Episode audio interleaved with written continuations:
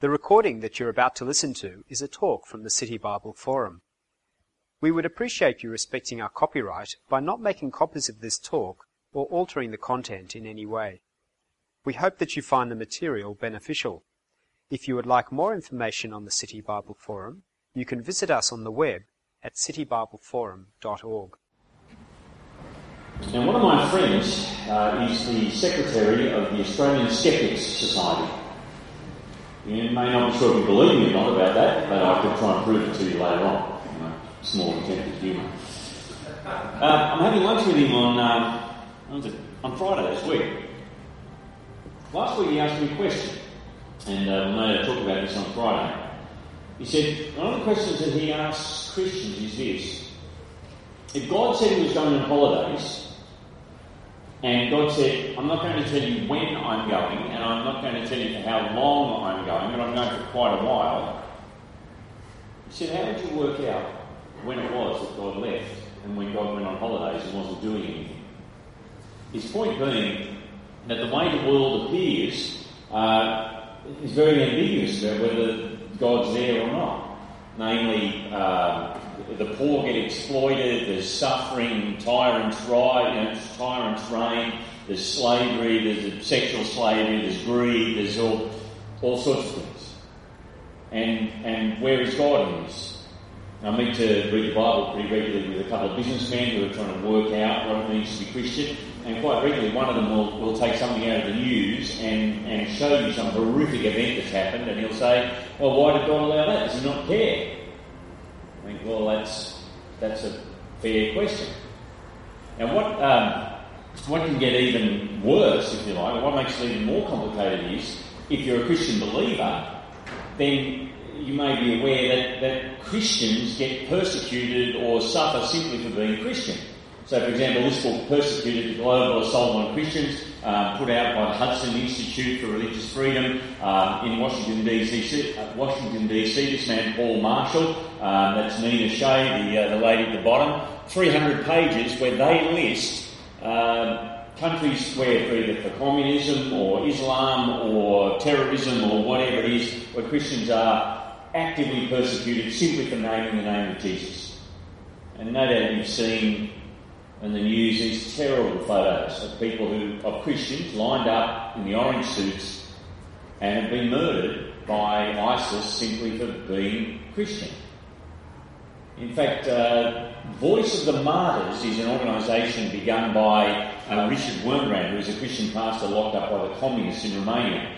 Uh, they list in their 2015 report over 50 countries, and you can see them um, uh, shown in red. This is just on their website, if you just Google Voice of the Martyrs. 50 countries where uh, Christians can be um, beaten, locked up, uh, have their possessions confiscated, even be killed, simply for naming the name of Jesus. And so my sceptical friend would say, well, where is God in all that? What's going on? Why does that happen? Now, if you can hold that thought and uh, uh, have a look at the part of the Bible that we've handed out today. Uh, I, I, don't know whether you're used to the Bible or not. Maybe you do follow Jesus, maybe you don't. If, if you're still thinking about investigating, great to have you here. I want to have a look with you in that context of people who follow Jesus being persecuted and suffering injustice. Look at the, the story or the parable that Jesus tells about prayer. Let me read to you, uh, you'll notice on the right hand side of the page is the one we're looking at most. In Luke chapter 18, Jesus says this. He said, In a certain town there was a judge who neither feared God nor cared what people thought. There was a widow in that town who kept coming to him with the plea, Grant me justice against my adversary. For some time he refused, but finally he said to himself, oh, Even though I don't fear God or care what people think, Yet because this widow keeps bothering me, I'll see that she gets justice, so that she won't eventually come and attack me. Or you could translate it as wear me down.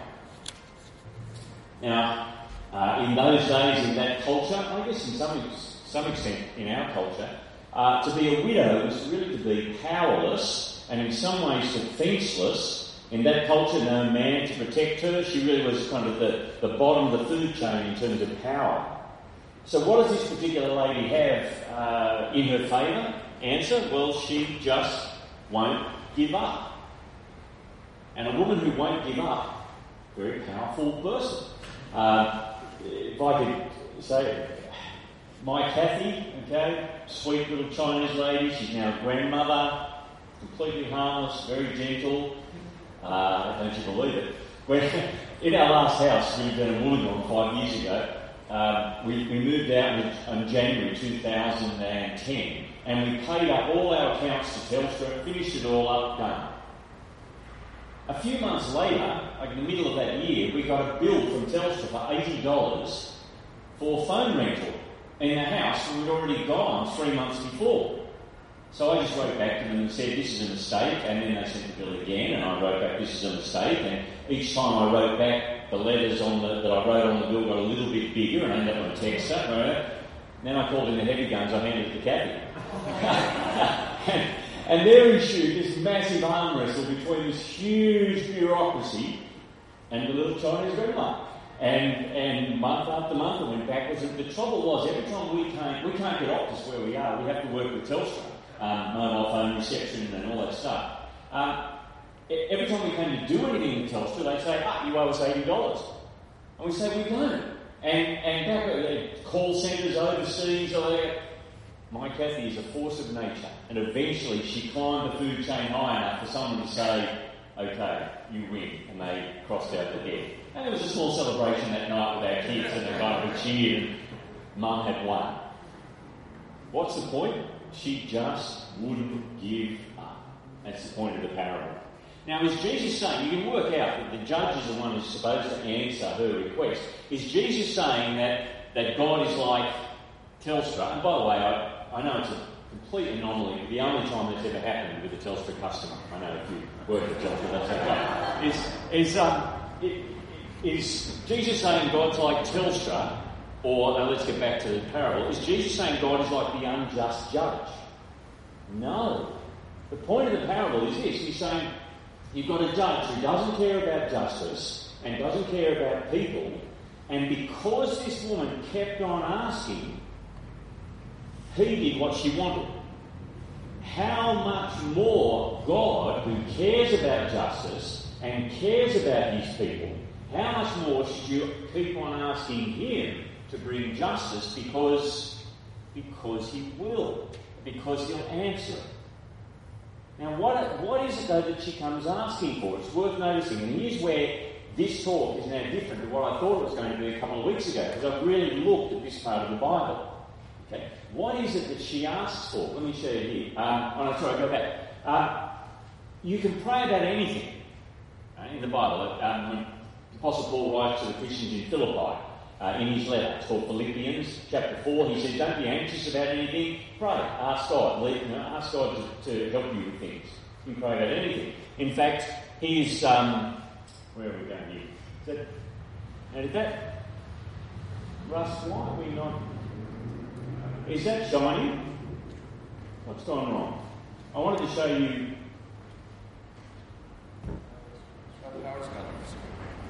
Power's gone off. Have I pulled it out? Yes. Look at that. There you go.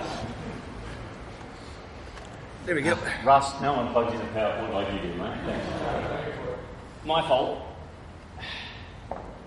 Okay. I wanted to show you, this is worth seeing. At the Sydney Prayer Breakfast, how are we going? Good, second. Oh, this never happens to Dr. Phil or Oprah, does it? Anyway. Not that I watch Dr. Phil Oprah. Yeah, yeah, yeah. Okay. Artware, It's coming. please clean filter. Okay. All right. I don't know if you can see that the projector isn't perhaps as bright as it could be, but then neither is your presenter today. Um, 930 people at the Sydney Prayer Breakfast just down here at the Westin last Friday. Uh, it was fantastic. Uh, had the Premier there and the Police Commissioner and the Governor of New South Wales. And there's uh, the people, my friend Peter Calvor thanking Glenn Stevens, uh, the uh, Governor of the Reserve Bank who spoke. Um, brilliant event. And what did they pray for? Well, they prayed for our city and uh, the people who run the city at all different levels and, and all sorts of stuff. But what particularly, look at the, the parable of Jesus told, what particularly is Jesus talking about here as he talks about the widow who won't give up? What's she asking for? Can you see the red Alright? Um, verse 3 There was a widow in the town who kept coming to him with the plea, Grant me what? Justice. Or in verse 5, I'll see that she gets justice. Uh, or verse 6, um, and will not God bring about justice? And there it is again in verse 8. What's she praying? That, that God would right the wrongs that have been, or that the judge would right the wrongs that have been done to her. I've got to say, I've lived a, a very um, sheltered life in terms of injustice. I sat down this morning and think, what example am I going to give of the injustices that have been done to me? And I, if I reach back 10 years, somebody ran into me in the traffic and that kind of like that, that's it, I, I got nothing. But what I do know is, as I talk to people, if you've been unjustly treated, if you've been bullied, if someone in authority has done the wrong thing to you or whatever, it, it really stings. Really stings. And what Jesus is saying is that those who follow Jesus should actually expect that it will happen. If you look back over the left hand side of the page and back to chapter 17, and remember, well, you may know that as Luke has written his story, his history of Jesus, it's meant to be just read in one continuous flow.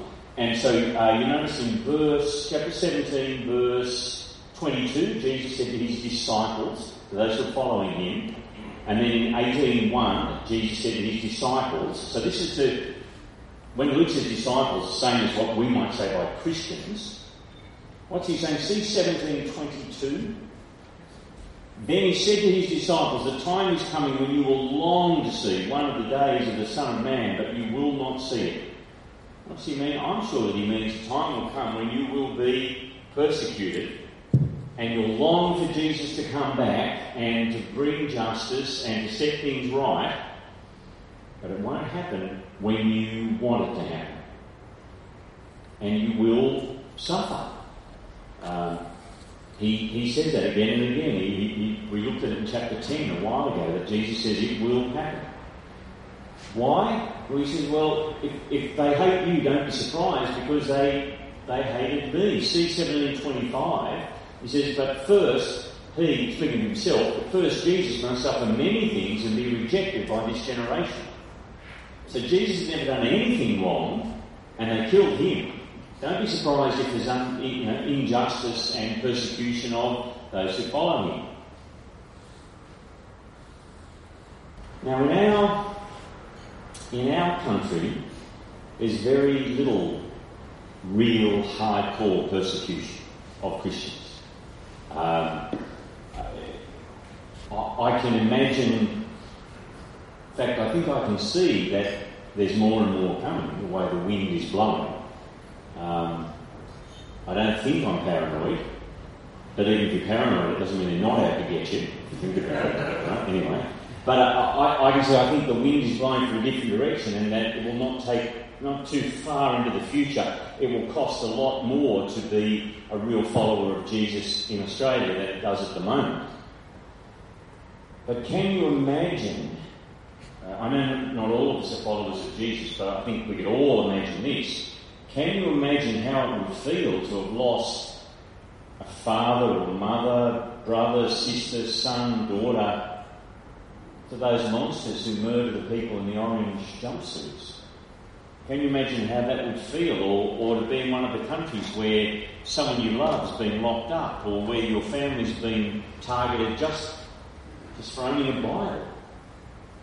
And so I, it, I think it, it's very real and has been for 20 centuries. In some ways, it's Australia and the, the, the, the safety and peace in the Western world that's the anomaly. And now look at verse chapter 18, verse 6. What is it that Jesus says as he's explaining the parable? He says, And the Lord said, Listen to what the unjust judge says. And, and so the, the unjust judge says this uh, about, I'll give her justice. And then Jesus says, verse 7, And will not God bring about justice for his chosen ones who cry out to him day and night? Will he keep putting them off? The answer is no, he, he will give them justice.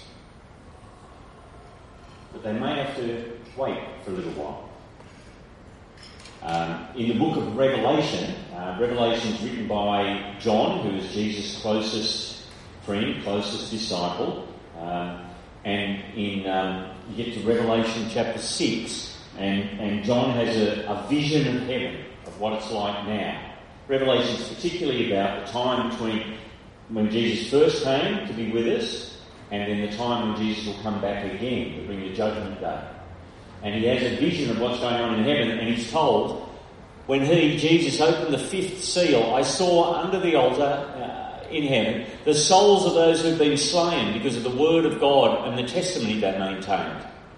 They called out in a loud voice, How long, sovereign Lord, holy and true, until you judge the inhabitants of the earth and avenge our blood?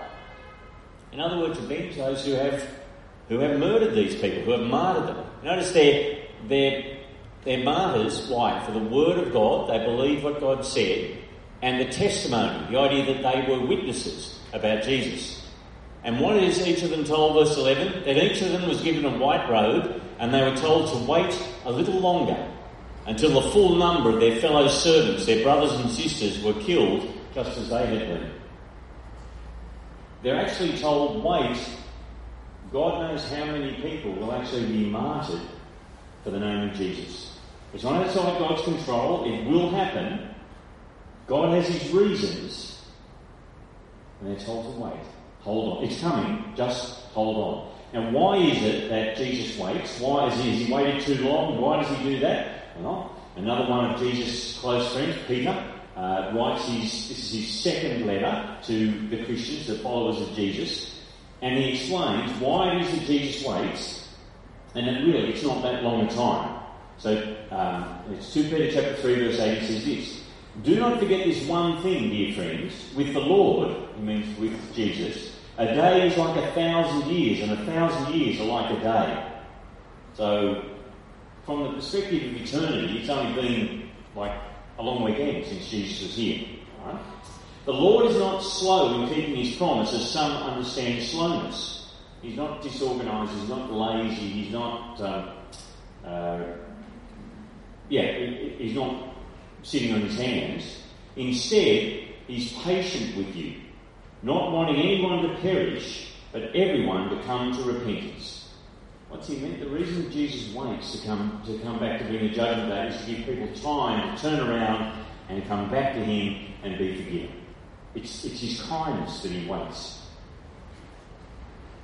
Now, will it be hard? I, I think Jesus understands that it'll be hard for his people to hold on and to keep trusting him when the world will be difficult.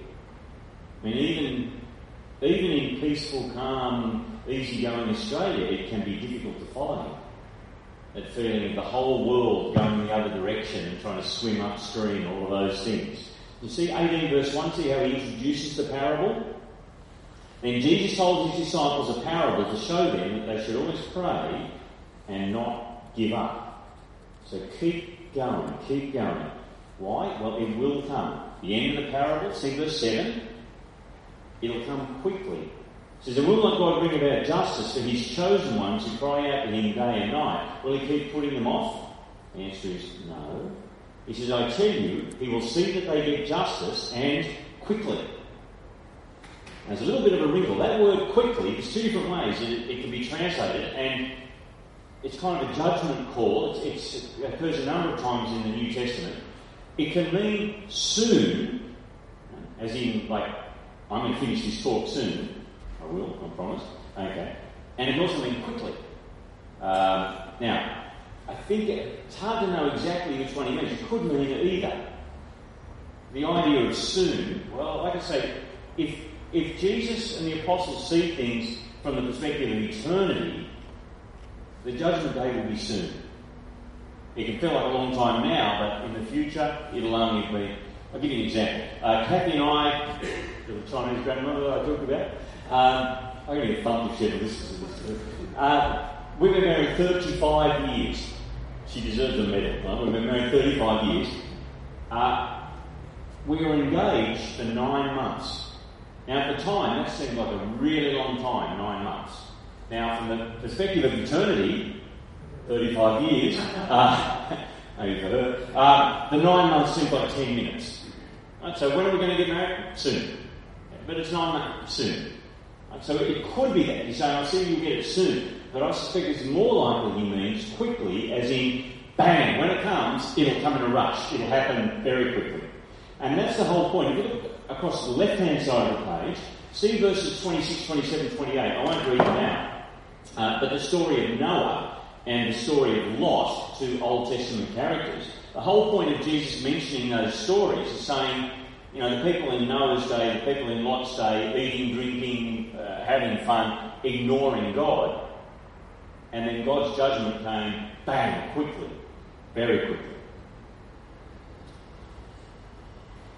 One, one last thing to notice. Is it's a strange thing that Jesus says at the end of verse 8, isn't it? He says, However, when the Son of Man comes, his way of talking about himself, when the Son of Man comes, will he find faith on the earth? What's he mean? I, I think he means it can be hard to live and to trust him and in the Bible, faith or trust, same, same words, depends how you translate it. Faith or trust can be, can be difficult, it can be hard to, to hold on. Especially when life doesn't go the way that you write the script. And I'd say to you, if you're, if you're investigating, if you're wanting to find out about what it means to be Christian, you might begin to kind of, how to put it, to, to reach out towards God. It may well be that as you pray, as you want things, God won't do what you want. Life won't work out the way that you would write the script. Okay, I'll finish up by going back. Uh, Friday, when I have um, uh, uh, when I have lunch with my friend who's a skeptic, and he might ask me this question again about how to tell when God's on holidays. I think I need to be honest and say the world is ambiguous. And if that's all we had, sure, there's, there's lots of evidence that points towards God, creation and science and all of those things. For the person who's the Christian believer, Jesus promised that he'd give them his spirit, and the spirit of God changes your heart and your attitude towards God, and that you can know him and love his word and want to obey him. But for the outsider, for the for the onlooker, yes, it does. The world is ambiguous. So, is there an answer? Yes, and and it's an answer too when sometimes even for the follower of Jesus, you can feel how would I put it, spiritually dry. That you, you can struggle with doubt. Those things. Is there anything to really hang on to? Yes. And keep going back to the birth, life, the death, and the resurrection of Jesus. It's kind of, like, anchored in history. The theologians it the Christ event. And the evidence for that is very strong. I, I think very strong. And so what do we have? Well, we have the, the words of Jesus as he promised. They'll crucify me, as he said in, in verse 25. Uh, he promised he'd rise from the dead. Those things happened. He's promised he'll come back. And he's promised he will absolutely bring justice for his people who have been wrongly treated.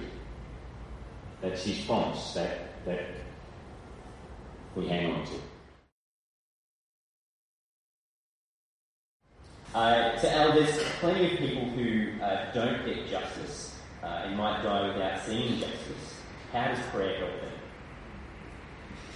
Uh, there's plenty of people who say, can you read that again? Nice one. Plenty of people who, who might not get justice uh, Yep. before they die, so persecuted Christians. So, so how does prayer help uh, if we don't see justice before we die? Right.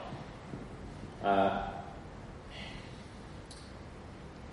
this promise from Jesus is to those who would follow him and to his disciples. Um, God has said he'll set a day and he'll judge the world with justice. Eventually, everyone will be judged for what it is that they've done. But this is a particular promise from Jesus that one day he will come back and, if you like, uh, give justice to, or you use the word avenge, right, rightly, uh, for the wrong that's been done to his people.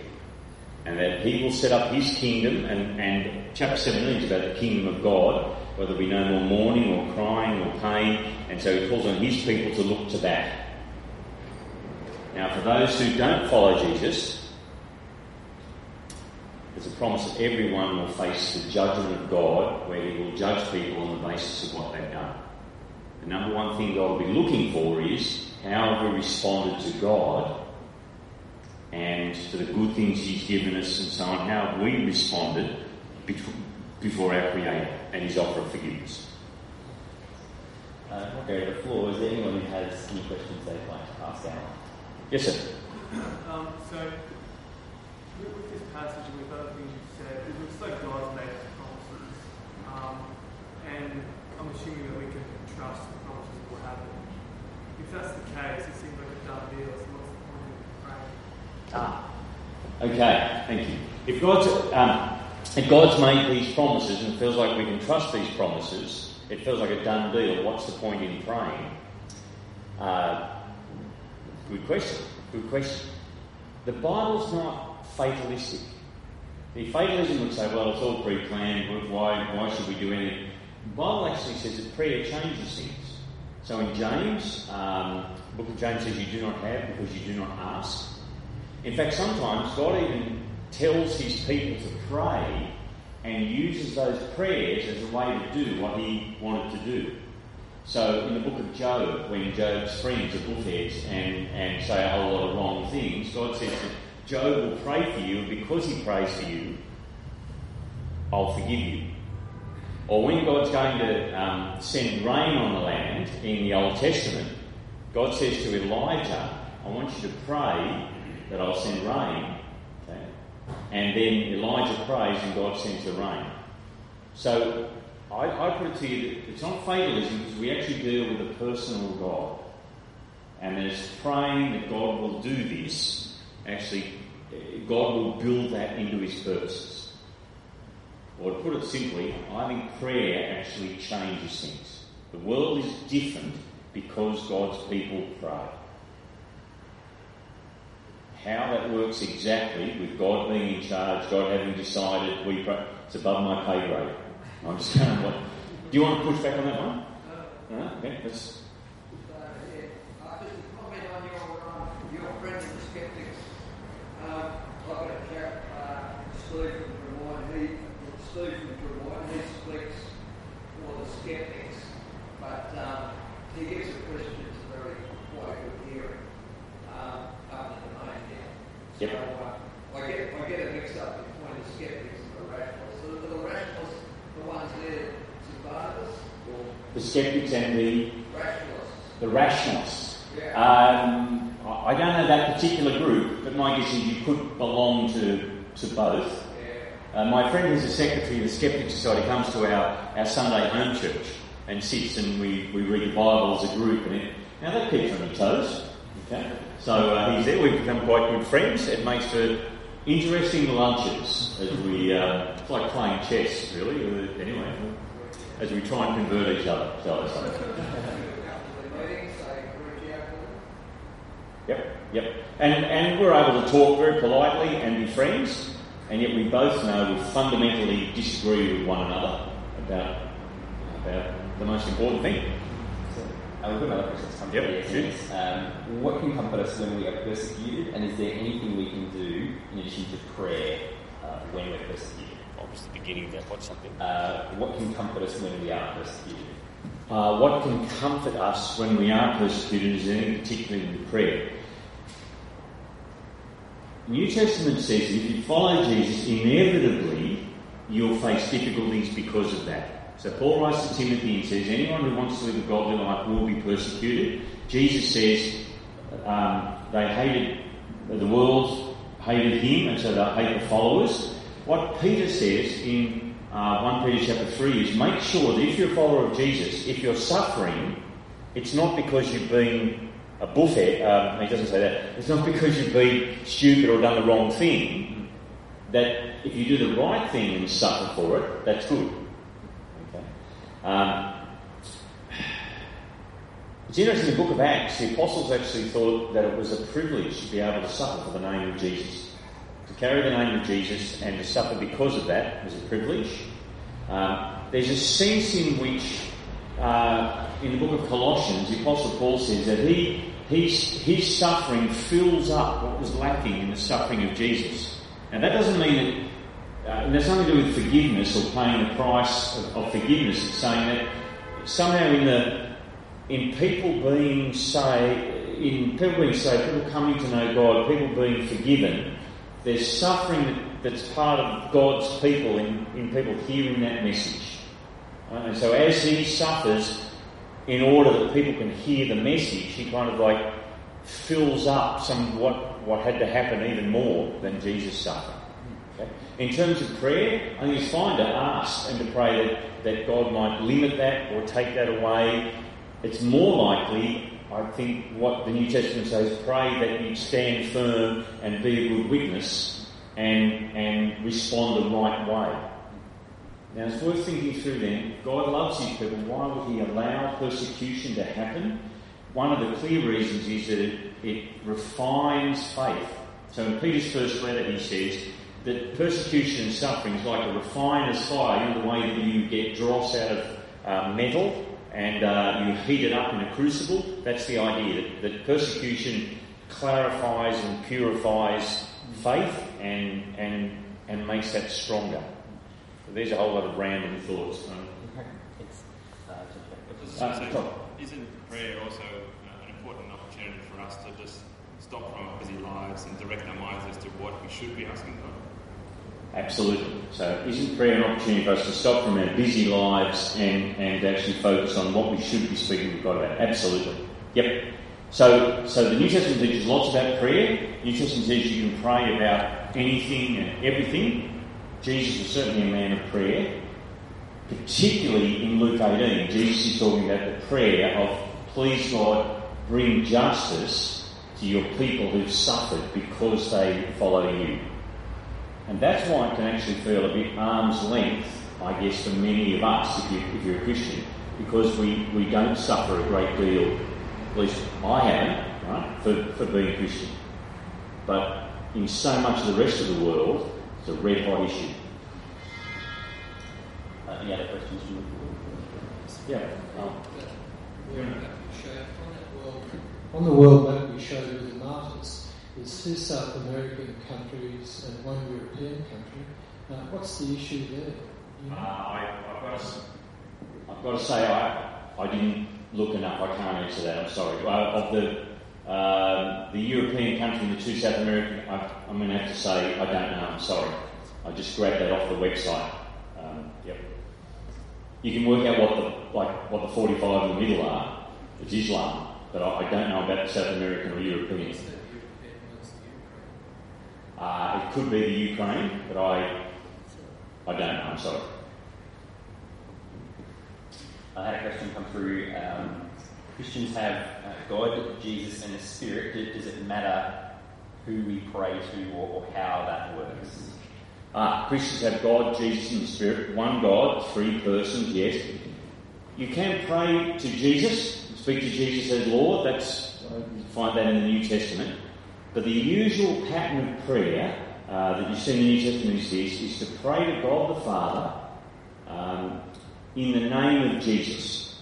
Name, in the name of Jesus is to say, because of what Jesus has done, because He's forgiven us, because I belong to Him, and because He's the, the one who's spotless, the one who's earned this, I belong to Him, so I can ask God for things in Jesus' name. It's like saying, I belong to Him, please listen to me.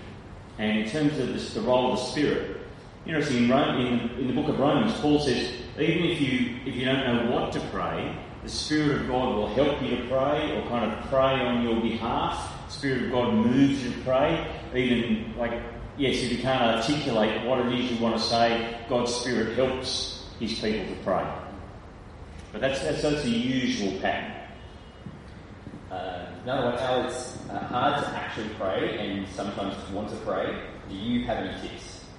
Uh, it's hard to pray. So yes, it is hard to pray. Um, uh, I have a I have a very short attention. Oh, hey, look, a bird. Um, my wife says have the attention span a goldfish. Uh, I think she's probably right. I work on. I actually make a little list of things I'm going to pray about. So when I sit down, don't this every morning, I have a certain place I go, I sit down at my desk, read a little part of the Bible, and have a little book, and I write the date, and I write a few things that I really want to pray about, and then if I do get, oh hey, a bird, I come back and I'm still working my way down. That's, that's what it's not particularly sophisticated, but it just helps me. Some people have a particular time of day they like to pray. Some people have a particular place that they like to pray. Some people are journaling. Some people actually write out in full sentences the prayers that they want to pray. None of those things are essential, but if they help, then that's help. The New Testament never teaches techniques of prayer, like um, you know, kneel down or repeat things again and again or whatever. What the New Testament teaches is relationship. That you can pray to God because of what Jesus has done for us and how he brings us into the family of God and so we can call God Father. That's what the New Testament teaches about prayer. The recording that you have just listened to is from the City Bible Forum. For more information about City Bible Forum events in your city or to order other talks, please visit citybibleforum.org.